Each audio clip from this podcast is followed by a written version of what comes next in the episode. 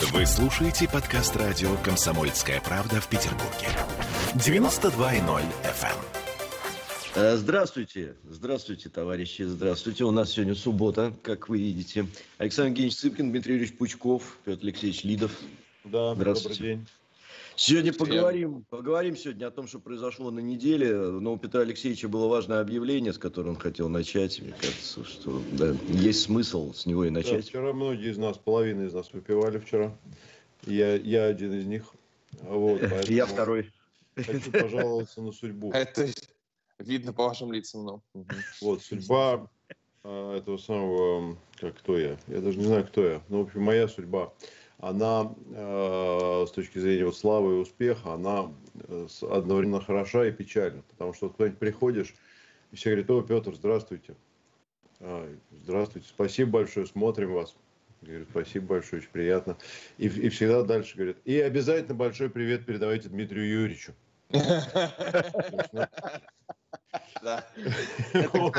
Это происходит постоянно. А иногда Дмитрия Юрьевича приглашают куда-нибудь. Вот, например, капитан нашей шхуны, э, когда узнал, что я Петр, и тот самый, который что-то делает с Дмитрием Юрьевичем, он приглашал Дмитрия, Дмитрия Юрьевича. И вот есть замечательный человек э, по имени Анатолий Валерьевич. Анатолий Валерьевич работает э, в ресторане «Пушкин», мой любимый ресторан в Москве, где мы вчера тоже зашли выпить по, по стопочке. Он работает охранником там. Вот, прекрасный мужик, то есть здоровый-здоровый, метра два, наверное, ростом, очень добродушный, хороший, приятный. Вот он вчера тоже а, сказал, что Дмитрия Юрьевича очень ждут в ресторане Пушкин. Вот. Ну, мы с ним-то мы уже здороваемся регулярно, вот, но так что, Дмитрий Юрьевич, я тебе передаю слова Спасибо. Анатолия Спасибо. Валерьевича, так что будешь в Москве, обязательно я тебя Хороший скажу. ресторан, подтверждаю. Повсюду очень. наши да. Все, мы на самом деле э, греемся в лучах солнца, распространяемого Дмитрием Юрьевичем. Ну, вот. Я бы сказал, такой- Дмитрий Юрьевич, есть солнце, Саша. Дмитрий Юрьевич, есть солнце. Да, у меня такой период долго был, на самом деле, как- такой был стандартный речитатив. Говорит, ой, а вы же Александр, да? Говорит, «Слушай, я вас не читаю, но вас читает моя бабушка, это, во-первых, приятно. Говорила мне какая-нибудь там мо- молодая девушка. Вот, и, конечно, Даниле Козловскому, вот передайте, что он фантастический актер и так далее. Говорю, спасибо большое. Я да, да, спасибо, я и бабушке вашей привет. Вот, да, да, все, и, и пока, ну, да. Ну, Нет, ну, я еще могу сказать, что Дмитрий Юрьевич вчера передавали привет еще и в ложе московскую «Динамо». Благодарили, спрашивали, когда будет наш следующий выпуск э, роковых 80-х. А Вот, так что моя, моя жизнь, она постоянно наполнена Дмитрием Юрьевичем. За- Забыть практически. Куда не ведешь, везде передают привет Дмитрию Юрьевичу, что я, в общем, всегда передаю дальше. Спасибо. Я- Вот тут... э, Александр, давай, несем догонку. Мож- Можно автограф? Мне не Конечно. надо. Это для моего мужа или для моей жены. Мне не надо. Да, да, да, это стандартно. Это известная тема, да. Да Я никогда ни с кем не фотографируюсь. Ну, давайте с вами раз. Слушайте, слушайте, я, я, я никогда не забуду, сказать, когда... у меня был вышаг, был самый вышаг. Это когда э, у меня мероприятие где-то в Си- в Сибири и зимой. И вот я стою у сцены, под- подписываю книжки, и вдруг я понимаю, что в зал входит мужик, очевидно, с улицы. Вот прям очевидно он входит с улицы, потому что он в шапке, он, у него красное лицо, он вот это такого, знаешь, вот, вот просто типологический сибиряк. У него какой-то тулуп такой, вот и огромный, я думаю, странно, ну то есть и, он говорит, еще автографы даем, да? Я говорю, да, пожалуйста. Вот. Ну, он, значит, простоял очередь, надо сказать, все. Ой, слушай, ну, слава богу, я еще успел. Говорю, а вы забыли, да? Говорит, да не, я вообще на твое... Не, не был я на твоих чтениях этих вот на этом, вот на всем вот этом. Я говорю, простите, ты мое алиби. Ну, жена купила два билета, а сама заболела, не пошла. Я что, дурак два часа просто так тратить? Вот. Вот. Ну, собственно говоря, время весело провел. Ну вот, но ты мне должен книжку подписать, мол, на концерте я все-таки был. Потому что на концерте телефон выключать надо, понимаешь? А когда еще может мужчина два часа без телефона сидеть? Я Вот говорю, это «М, подготовка. скажите, а, а вы не думаете, что жена спросит, что именно я читал? Он такой, «О, вот, слушай, вот спасибо тебе, муж, вот, вот понимаешь мою боль, типа того, да, что ты читал, давай, вычеркивай мне это. Я говорю, вот все, давай. Замечательно. Вот такие люди есть среди нас, подготовленные. Я решил, что эти два часа это был мой самый лучший, наверное, зритель, потому что он точно счастливым остался после моего выступления. Да, это, кстати, да, это очень, это очень крутая тема. Вот тут агентура сообщает, что Петр, Петр Алексеевич в 4 утра пустил в Инстаграм, спрашивает, когда же Петр вы спите. Я в 4 утра пришел домой, видимо, лег в кровати, и перед тем, как спать, что-то запостил. Что я там постил, я не помню. Не-не-не, смотрите, это значит, что у Петра Алексеевича был секс. Потому что когда Петр Алексеевич сексом занимается, он обязательно постит в Инстаграм. Он же, он же у нас. Откуда у тебя такие глубокие познания? Удивлены. Я сам удивился. Знаешь, злые языки, знаешь. Серьезно? Ничего себе. Это посмотреть. Фраза про злые языки вызывает всегда у меня габерический. Конечно, да. Само собой. Ну хорошо. Я, кстати, знаете, вот интересно, я давайте первым поделюсь. У меня тут э, в отпуске была очень интересная встреча. Я, ну, человек попросил остаться анонимным, но он прям очень серьезный один российский бизнесмен, а, такого интеллектуального свойства, именно интеллектуального, вот, э, уже взрослый совсем и заставший э, уже в сознательном абсолютно и, скажем, практически бизнесовом возрасте и распад Советского Союза, и очень близко знавший а, многих а, из того времени. Вот. Он говорит, что ключевая, по его мнению, ключевая проблема Советского Союза был, как ни странно, достаточно серьезный кадровый голод. Вот, что а, на момент, он говорит, он говорит, вот был там Андропов, относительно такой прям умный и так далее, а дальше все, что вокруг было, прям это было очень не сильные кадровые состав, который в итоге привел к тому, что очень много принималось решений совершенно не, некорректных, неправильных. Вот. И он, к сожалению, сейчас а, должен отмечать, что говорит, я, я сейчас замечаю похожий кадровый голод, говорит, что при, просто сейчас очень много талантливых людей, серьезно говорят, они просто не идут на госслужбу, потому что приход на госслужбу чаще всего означает, что ты туда вообще навсегда уже попадаешь, Потому что, если, не дай бог, ты захочешь уйти, там на тебя на, чуть нароют обязательно, огромное ограничение возникает, когда ты становишься на госслужбе.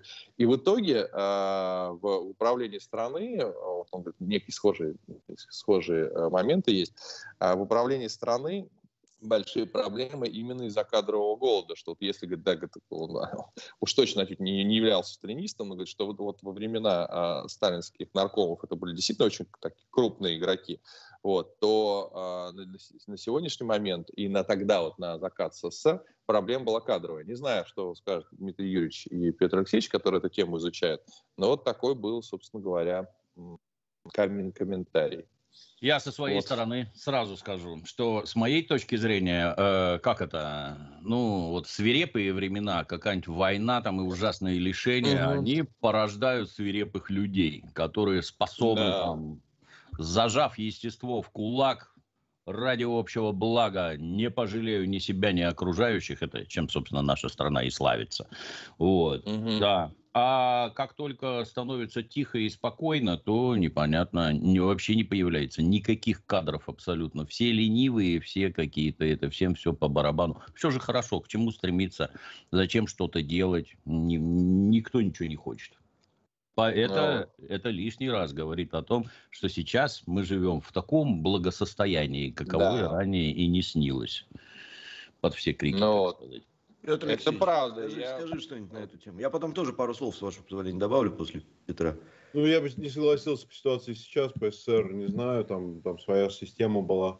Ну, наверное, нет. Я думаю, что вряд ли. Но сейчас, во всяком случае, ну, вот можно посмотреть, есть же проекты, программы, там, типа кадровый резерв, вот это все.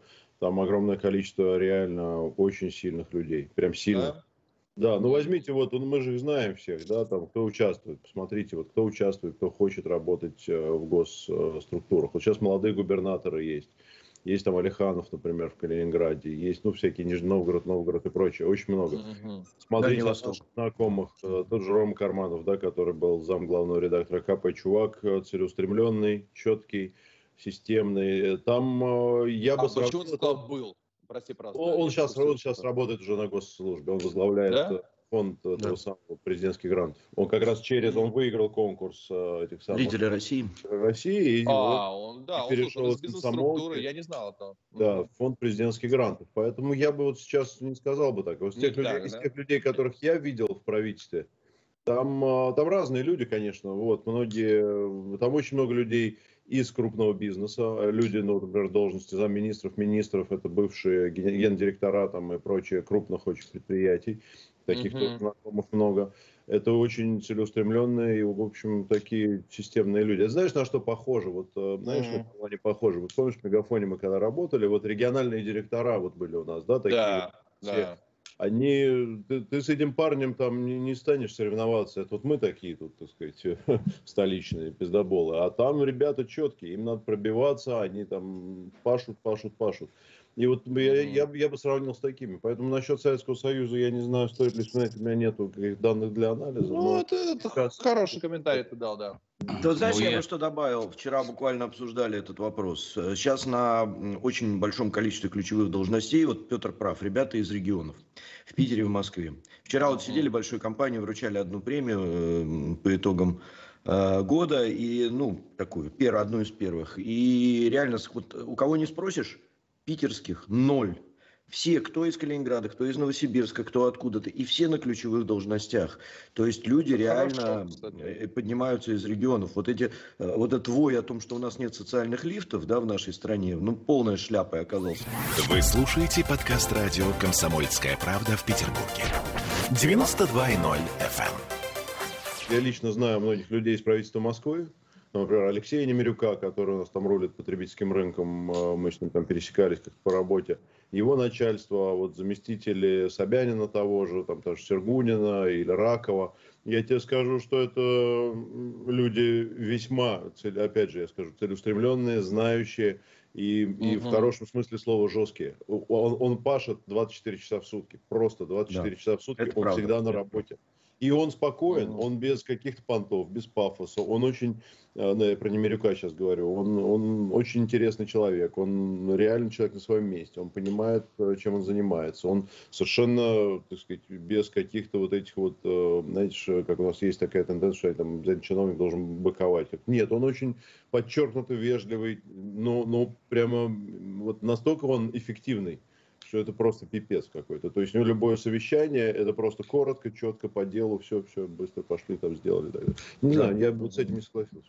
Извини, это хорошо. Хорошо, хорошо. Не, не, слушай, это же всегда... Ну, да, потому, на, на, примере правительства Москвы посмотреть, там все в порядке у них, скажем. Mm-hmm. Ну, и опять ну, же, и не сказать, что они бедные какие-то люди там при, Сам... всем, при всем остальном. То есть тоже мы понимаем, что это как бы, понятно.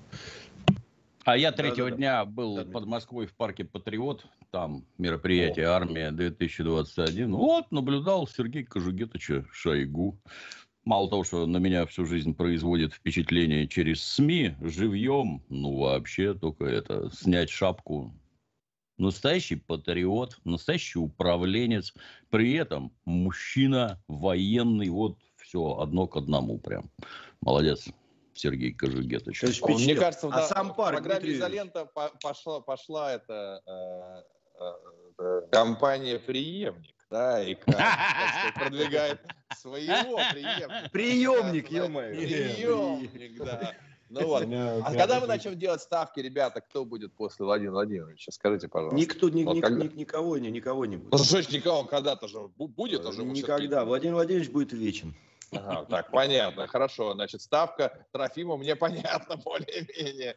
Вот. Ну, Я, кстати, кстати, вопрос разумный, потому что Владимир, Владимир Владимирович, по-моему, в следующем году 70 лет, кстати, уже исполняется. Я так, с большой долей вероятности предполагаю, что в 2024 году у нас будет уже кто-то на, на выборах с ним. Вот, поэтому и я думаю, что э, ситуация с преемником, потому что это ключевой э, вопрос, который должна решить наша страна, да, что после того, как э, ушел один гарант межклановых дискуссий, я бы так сказал, чтобы следующий был уважаем, равноуважаемый всеми, и когда дело заходит в тупик, как сейчас происходит, когда Владимир говорит, нет, вот будет так, идет конфликт, не знаю, там, между э, условным там, Сечиным и условным Миллером, как я вчера прочитал как в очередном интернете, не знаю, слухи или нет, конфликт нет, но тем не менее, чтобы был верховный судья, который сказал, нет, будет вот так вот.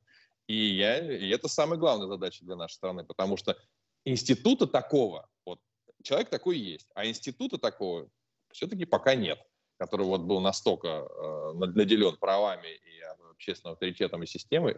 Вот. И еще на этой же неделе, э, это правда ли, скажите мне, вы такие внешней политики, а это правда, что господин этот Си Цзипин в Китае Э, тоже нарушил традицию. И если раньше максимум 8 лет был руководителем коммунистической партии, то он немножечко все пере, перекроил и теперь собирается править долго. Он давно что, перекроил. Говоря, ну там не он перекроил, Саш. У нас был, э, когда... Пару лет назад он там что-то... Да, у нас когда был вот китайский мой товарищ Дэнни Шен ага. в эфире, он объяснял нам на пальцах, что э, не Си Цзиньпинь перекроил. Он просто стал одним из двух правителей, который удостоился э, такого уважения в народе, что э, ему предложили править вечно. То есть это снизу было движение, их всего два ну, таких за всю историю. Ну, тут вот интересно, вот, вот какой-нибудь Стив Джобс, царство ему небесное, вот построил Apple, построил iPhone и все такое прочее. А давайте менять Стива Джобса в каждые 4 года, потому что этот, похоже, засиделся, угу. и нам, честно говоря, поднадоел. А на какой хрен это надо? Вот он гений, этот самый Стив Джобс, ну, в определенных аспектах. Вот делает великолепные вещи. Не лезьте к нему, оставьте, пусть трудится дальше. Политика То же самое и здесь. Чуть другое. Ну, посмотрим, что, что Как сказать, будет, но тем не... другое. Да. Если ты ну, начнешь... а ты думаешь, Саш, ты Если думаешь, начнешь России, население России управлять, чем Apple, да? Ну, население ну, тебе скажет совершенно другое, абсолютно другое. Скажет, пусть правит вечно, как Трофим, да. Но если да. бы из нас, из нас четверых надо было бы выбрать преемника, я бы выдвинул Дмитрия Юрьевича Пучкова. А я бы Петра А министром культуры я бы назначил Александра. Не, не, не, не надо меня на госслужбу. Никогда, не надо. Он бы узаконил русский мат. Вот и было бы все правильно тогда. Так, ладно, поехали к новостям сегодня этой недели. Что у нас произошло? Поехали к новостям. А давайте, давайте начнем с Паралимпиады, друзья мои. Потому что там наши творят какой-то героический совершенно прорыв. А, и ребята собирают горстями эту, эти медали. Вот сейчас на данный момент мы на третьем месте. Вчера были на втором, на сейчас на третьем.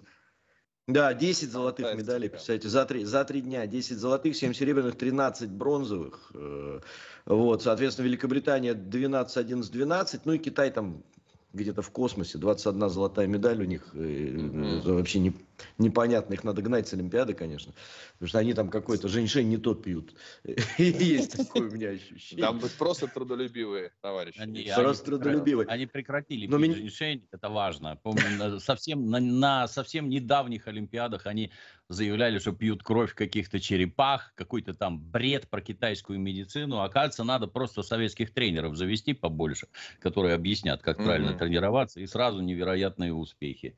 Я это, забегая, вспомню нашу ага. Паралимпиаду. Вот мы с Петром ездили на Паралимпиаду и пошли смотреть хоккей.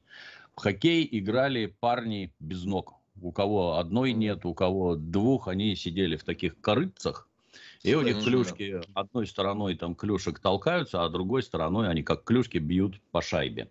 Отрицательный момент был ровно один, что большие расстояния между воротами, они не ездят так быстро, как обычные игроки, я бы им поле покороче сделал, что долго едут от ворот к воротам, в атаку переходя. Но поначалу, когда смотришь, испытываешь серьезную неловкость, что пацаны с точки зрения обывателя, они же дефективные, что ты за ними подсматриваешь, и как-то неловко вот все это смотреть. Однако к концу первого тайма там уже все орали так и прыгали, потому что зрелище, ну, настоящий спорт, без всяких скидок, настоящий спорт. Что когда в середине второго пришел товарищ Путин с Медведевым, и их крупно показывают по телевизору, то никто вообще внимания не обратил. Так все были заняты болельществом так орали там, так скакали, такая отличная игра, вот никаких скидок. Был финал, ни на какую, кстати, хоккейный. Да, ни на Это какую инвалидность, США, да? ничего. Угу. Да. Отличный спорт, отличное зрелище, я так удивился, думаю, вот это да. да нет, это, это было настолько круто, это было круче, мне кажется, гораздо круче, чем а, ну, наши там хоккеисты а, еще к тому же обосрались, как обычно, в четвертьфинале финном. Вот. Это было круче любого хоккея, на котором я был. Вот так просто точно. так болели за ребят. Это, это просто космос какой-то был. А просто скажите, космос. пожалуйста, там, показывают там еще... эти матчи по федеральным каналам сейчас у нас? Вообще Показывают, показывают да, Матч ТВ. Показывают, да? Да, значит, Но причем интересно, есть виды спорта довольно такие. сделала, Канделаки выделил отдельный канал э, для HD-вещания на Паралимпиаду. То есть у них же есть сеть каналов Матч ТВ. И э, вчера я как раз это прочитал, у себя начал листать, и действительно э, канал, который целый день показывает Паралимпиаду. Я объясню, почему человек... вопрос. Смотри.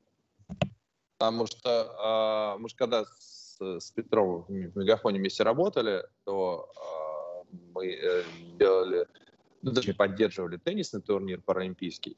Вот. И я часто говорил с э, ребятами-участниками, с организаторами, для так, обычного человека, который, допустим, вот сегодня утром он просыпается, первый раз осознав, что он теперь не такой, как был раньше, попал ли он в аварию, либо еще что-то случилось. Но, тем не менее, вот у него первый день, он там либо на коляске, либо а, без какой-либо конечности. Это катастрофическая для многих с точки зрения психологии ситуация.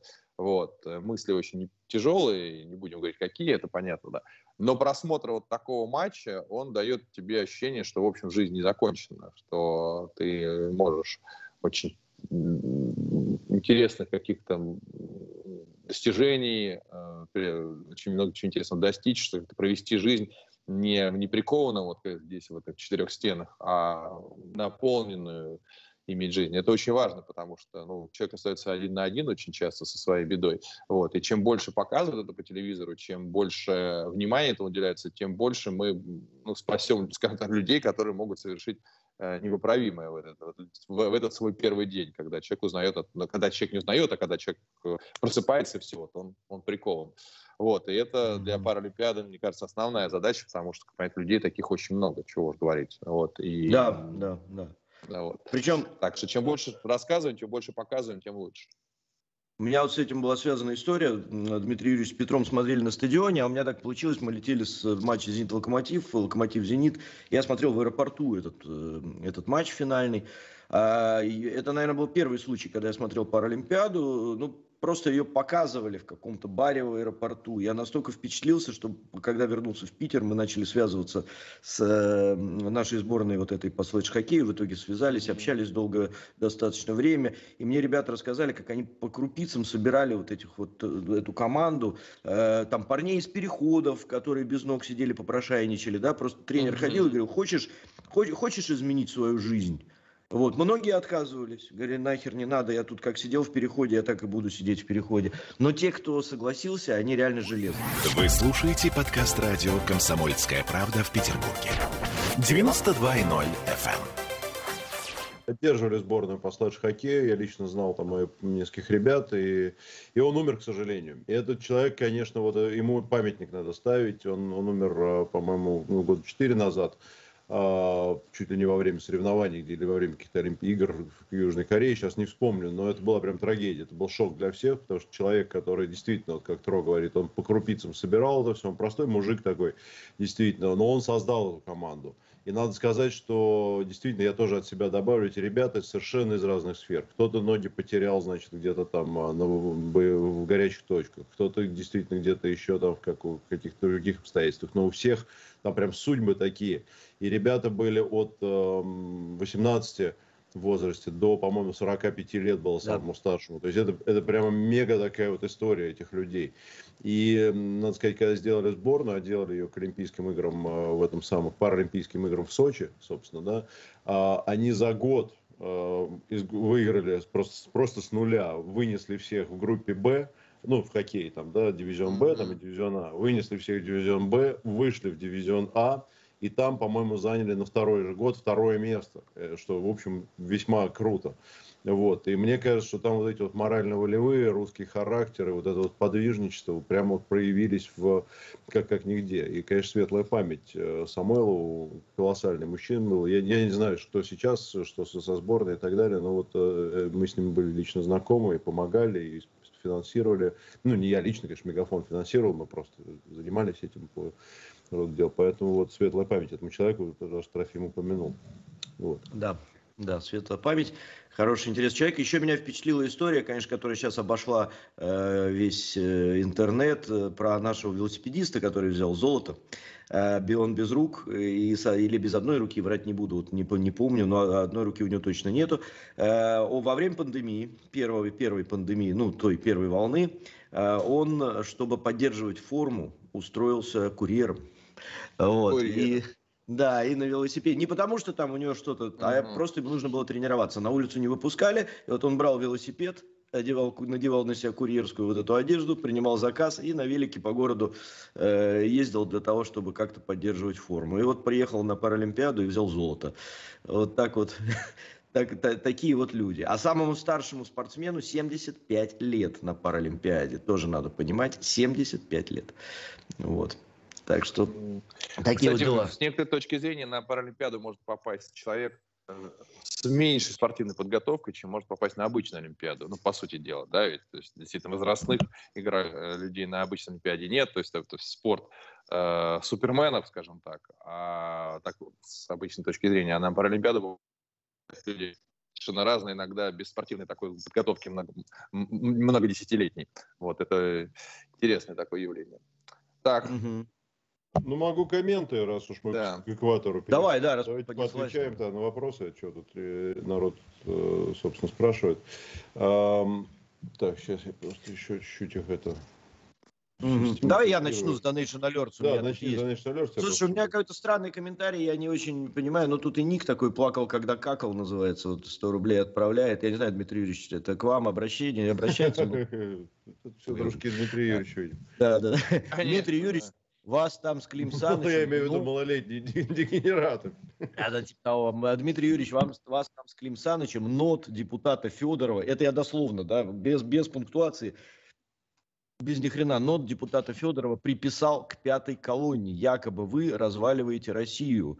Так, как вы с Цыпкиным оказывается заодно такой вот комментарий. Ну, там я, бы, а, посовет... я бы посоветовал там гражданам обращаться за серьезным медикаментозным лечением. Вот этим, вот этим нодам и последователям. Там с таблеток слезать нельзя. Надо регулярно выполнять предписания врача. Иначе получаются вот такие посты. Понятно. Далее, Андрей я, хоть где-то я с Дмитрием Юрьевичем в одной колонии. Конечно, конечно. У нас вообще колонна одна, в принципе, одна. По сегодняшним временам это... Первомаю. в одной колонии. Да, разваливаем. Так, а, а, Андрей Волков, 250 рублей на благие дела направляет. Добрый день. На прошлой неделе два раза спрашивал, не зачитали. Приношу свои глубочайшие. Меня не было... А, я висел на прошлой неделе там в Крыму. Э, не зачитали. Попробую еще разок. Дмитрий Юрьевич, будут ли еще мультики по типу Трои? Когда-то давно, я уж не помню, сто лет назад я написал такую замечательную заметку про 300 спартанцев. Ровно такая же. Это давно. Можете считать меня родоначальником данного этого. Но я ее так и не зачитал правильно. Вообще в заготовках были скандинавские сказания, так сказать, там про Локи, Тора, Одина и прочее. Может и будет, если деньги и время появятся. Проголосуем. Отлично. Анжей 500 рублей или Анжей. Уникальный субботник квартет. Дмитрий Юрьевич, пролетарий-капиталист, многовекторный либерал-патриот Цыпкин, господин Лидов, э, пиар-вахтер и тро апологет православного мата, апофеоз льда и пламени, а бабло на добро и куча смайликов. Вот. Э, вероятно, это шутка. Э, Алексей ЕКБ 200 рублей. Дмитрий Юрьевич, спасибо вам за разбор Сикарио. Будет ли разбор второй части? Как только закажут, так сразу будут. Вы это граждане, перестаньте устраивать, это не мой бенефис, у нас тут на четверых, мне неудобно, что все вопросы задают мне, давайте всем. Ну а что делать, тут как задают, я так предлагаю, я, кстати... когда Дмитрий задает вопросы, он тысячу рублей жертвует, вот, и тогда... И тогда никаких вопросов, пожалуйста. Три сезона Breaking Bad, три сезона Breaking Bad на одном дыхании, кто не смотрел, посмотрите, это прямо очень круто. Евгений, тысяча рублей, на счет Паралимпийских игр с первых уст говорю, ничего этого это не дает. Человек либо сломает духом, либо нет. У нас проблема лишь одна. Люди в нас видят, э, люди нас видят э, дефективных людей, а ты по сути своей все тот же. Вот комментарий. Ну, Камрад, Понятно. Главное, тут... что ты видишь в себе, а не твои да, мысли да. каких-то абсолютно левых людей, до которых, поверь, ни тебе никакого дела до них нет, ни им до тебя. Что они там думают? Какая тебе разница? Думайте что угодно. Делай то, что считаешь нужным делать лично ты. Мнение окружающих, оно к тебе никакого отношения не имеет. Дефективным они тебя считают. Нет. Кем ты себя считаешь? И что ты можешь делать? Это главное. Вот. Петр, вот у меня кончилось. У меня кончилось. Идем сначала. Катя, здравствуйте. Екатерина Куклева, 179 рублей чудесных выходных. Всех люблю на добро нам сдает. Это наш Андрей, ведущий, кто не наш знает. ведущий, да. А, Андрей Князев, 100 рублей. Александр, не забывайте, следующая книга «Дятел в карточном домике». Кстати, хорошее да, название очень. Название, подумай об этом, да. Дмитрий, когда там прочтешь про дятла, кстати? Блин, я опять забыл, блин. Что ты будешь делать? Уже считай, что готово, Александр. Все, считай, что готово, да. Просто Дмитрий Юрьевич прочтет мой новый рассказ, и там как раз дятел будет фигурировать. Вот, да. Speaking of which, как говорят французы, сегодня в 19.00 э, будет, э, будут беспринципные чтения. Фу, заговариваюсь вчера. А потому что в 4 утра не надо было сексом не надо. Ну, слушай, я ничего не постил, я проверил, они врутся. Я, может быть, репостнул только. Там, Возможно, даже лайкнул. Может, да. лайкнул чего-то, да. Не то. Александр, сегодня в 19.00 же беспринципное чтение виртуально. Да, сегодня на, на на, на МТС Лайв, э, фестиваль онлайн «Беспринципное чтение». Мы собирали рассказы со всей страны. Их, собственно говоря, граждане, актеры и писатели прочтут. Вот, да. Так не что только будет интересно. писатели, но и я тоже там один ну раз. Вот, да. Ну, а ты, ты для меня актер, Петр. А, актер, и писатель. Что ты, со мной на, ты со мной на сцене уже пять лет. Петр Алексеевич Лидов со мной на сцене в театре, кроме шуток, это, это, это сейчас не юмор был, со мной пять лет. Он один из первых, кто и до сих пор выступает со мной. Вот, да. поэтому а, э, ты, да. Ты ветеран сцены просто, как Татьяна Пельцер. Ветеран сцены, да. Сегодня интересный набор. И... До сих пор выступаешь? Да, Рина зеленая, блин. В одном ряду с э, Константином Тарганом я был в одном ряду. Да, и Макс, да, и Тарган. У нас такой онлайн-фестиваль, так что будет интересно послушать, интересные тексты есть. Вот, очень. Да, так что, да, Петр... что в рассказе, который достался мне, последние четыре строчки были на чистом немецком языке, причем написано на немецком языке, который я не знаю. Но я да. прочитал... Я, я, ich coming, ich Хорошо, вот был... нет, не совсем, там была более сложная фраза. Но я, я, я подготовился, значит, э, отработал произношение, и, как мне кажется, получилось... Справился, да. да. Ну, там будет широ... полная версия, не полная версия, кстати, даже не знаю, сколько, сколько сегодня за один день раз покажет, потому что много материала набрали.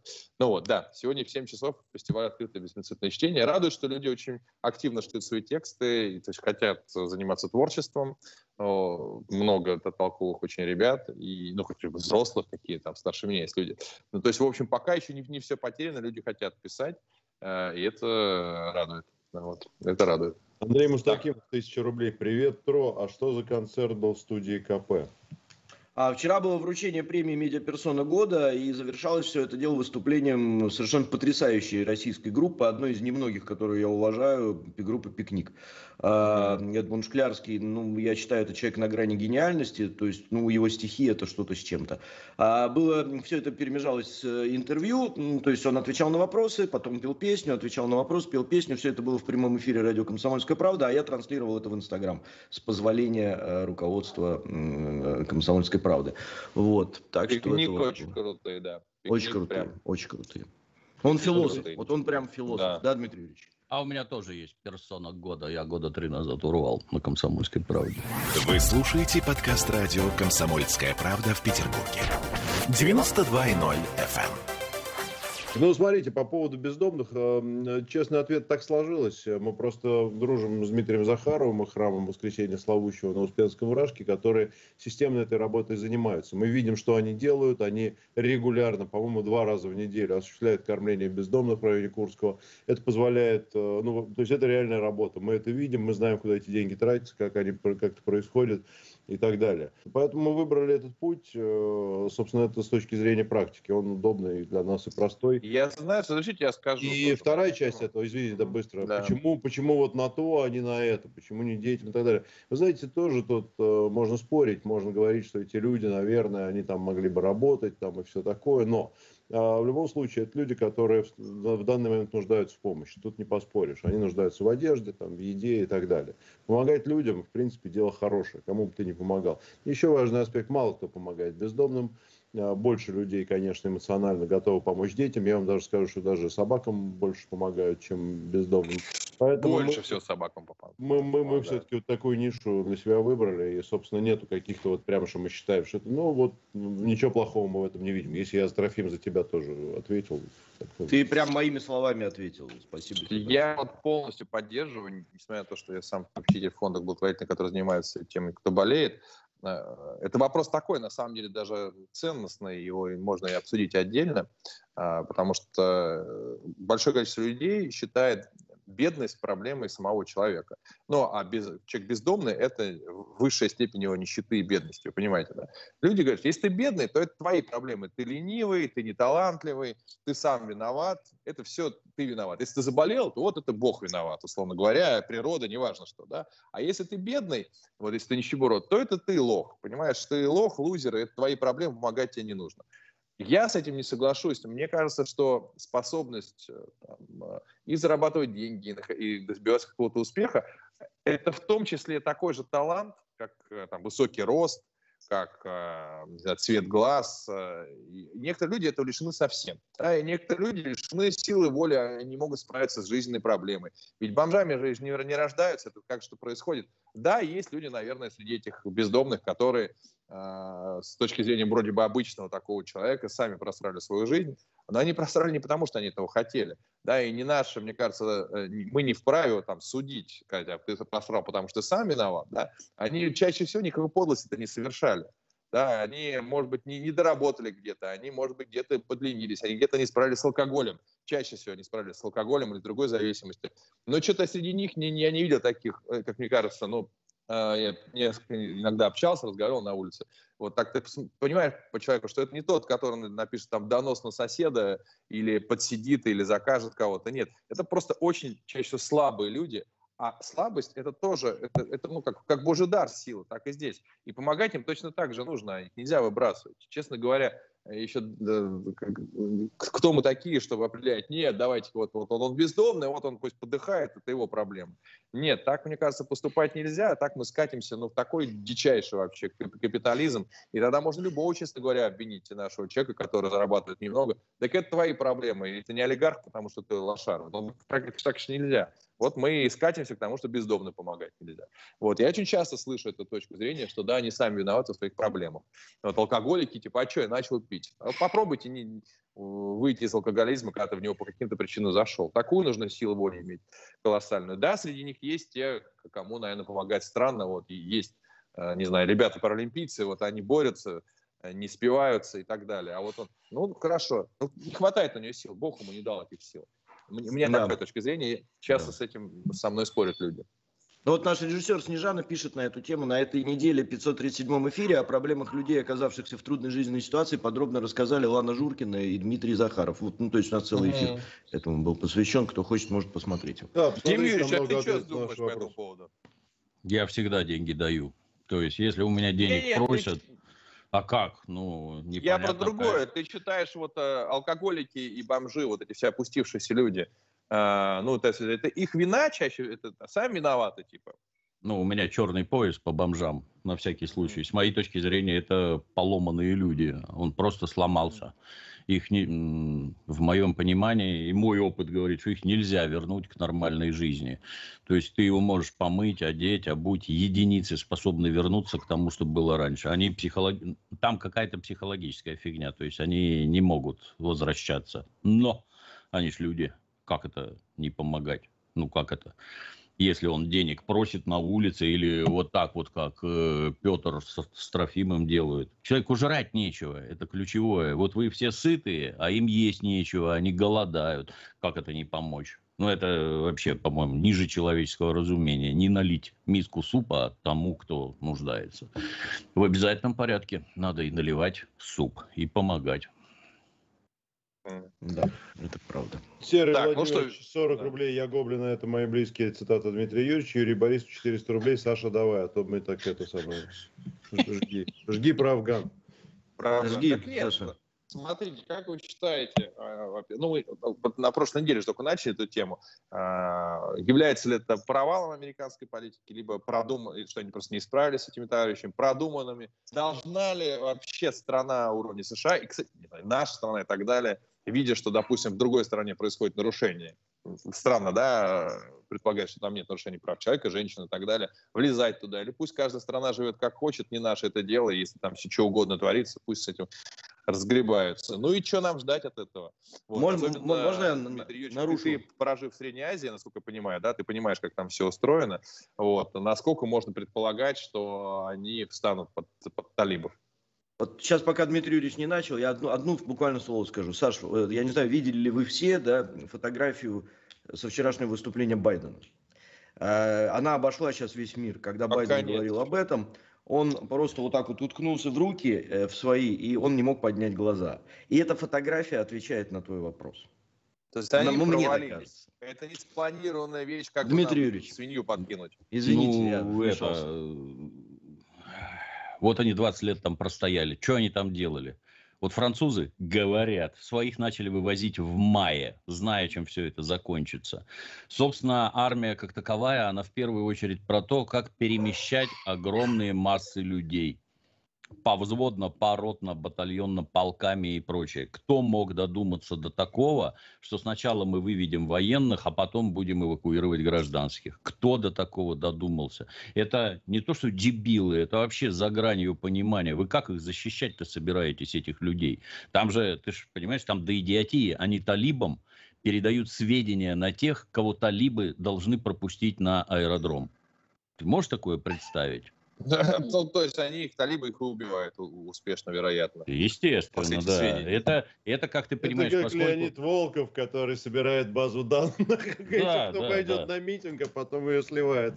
То есть это безумие какое-то вообще. Они не знали, что вот так получится. Там на 84 миллиарда долларов они талибам оставили вертолетов Black Hawk там, и всего оружия как такового. На 84 миллиарда, если я правильно цифру запомнил. Это что? Ваша разведка там вообще чем-то занималась? Вот произошел теракт. Теракт, обращаю твое внимание, количество погибших это, это не какой-то там клоун, знаешь, обвязавшись тротилом, забежал в толпу и взорвался. Когда взрываешься в толпе, вокруг стоят люди, которые все осколки принимают на себя. И количество жертв там, ну, извините за цинизм, минимальное. То, что произошло, это или взорвали какую-то противопехотную мину, принеся ее вот туда, где скопление народа, чтобы она там веером все накрыла, ну, или стреляли по толпе из пулеметов ничем другим такое количество жертв объяснить нельзя. Или мина не одна была. Ну, то есть это серьезное, так сказать, военное действие, а не какие-то выходки обезумевшего одиночки. Тут же сообщают, а уже в провинции Нангархар ликвидирован этот главарь ИГИЛа. А что вы раньше его не ликвидировали? Ваша разведка не знает, да, кто это такие, кто такой этот ИГИЛ. Ну, достаточно на Сирию посмотреть, как вы одной рукой их поддерживаете в Сирии, а в Афганистане вы с ними яростно боретесь. Весь ужас для США в том, что наконец-то пришла свобода слова вместе с интернетом. И вся их брехня, она вот, вот мгновенно видна. И вся политика превратилась хер знает во что. Вот они бросились эвакуировать всех со страшной силой, кого не хотели эвакуировать из Афганистана. И это получается, что афганские пацаны, которые повисли на колесах, упали и опозорили весь, на весь мир их, это получается, что вот эти пацаны ценой своей жизни оплатили вывоз всех остальных, потому что ой-ой-ой, что-то пошло не так, давайте 100 тысяч все-таки увезем. И увезли. Так для этого надо было людей убить или людям надо было убиться. Настолько, я не знаю, позорное, омерзительное зрелище, что нечего сказать.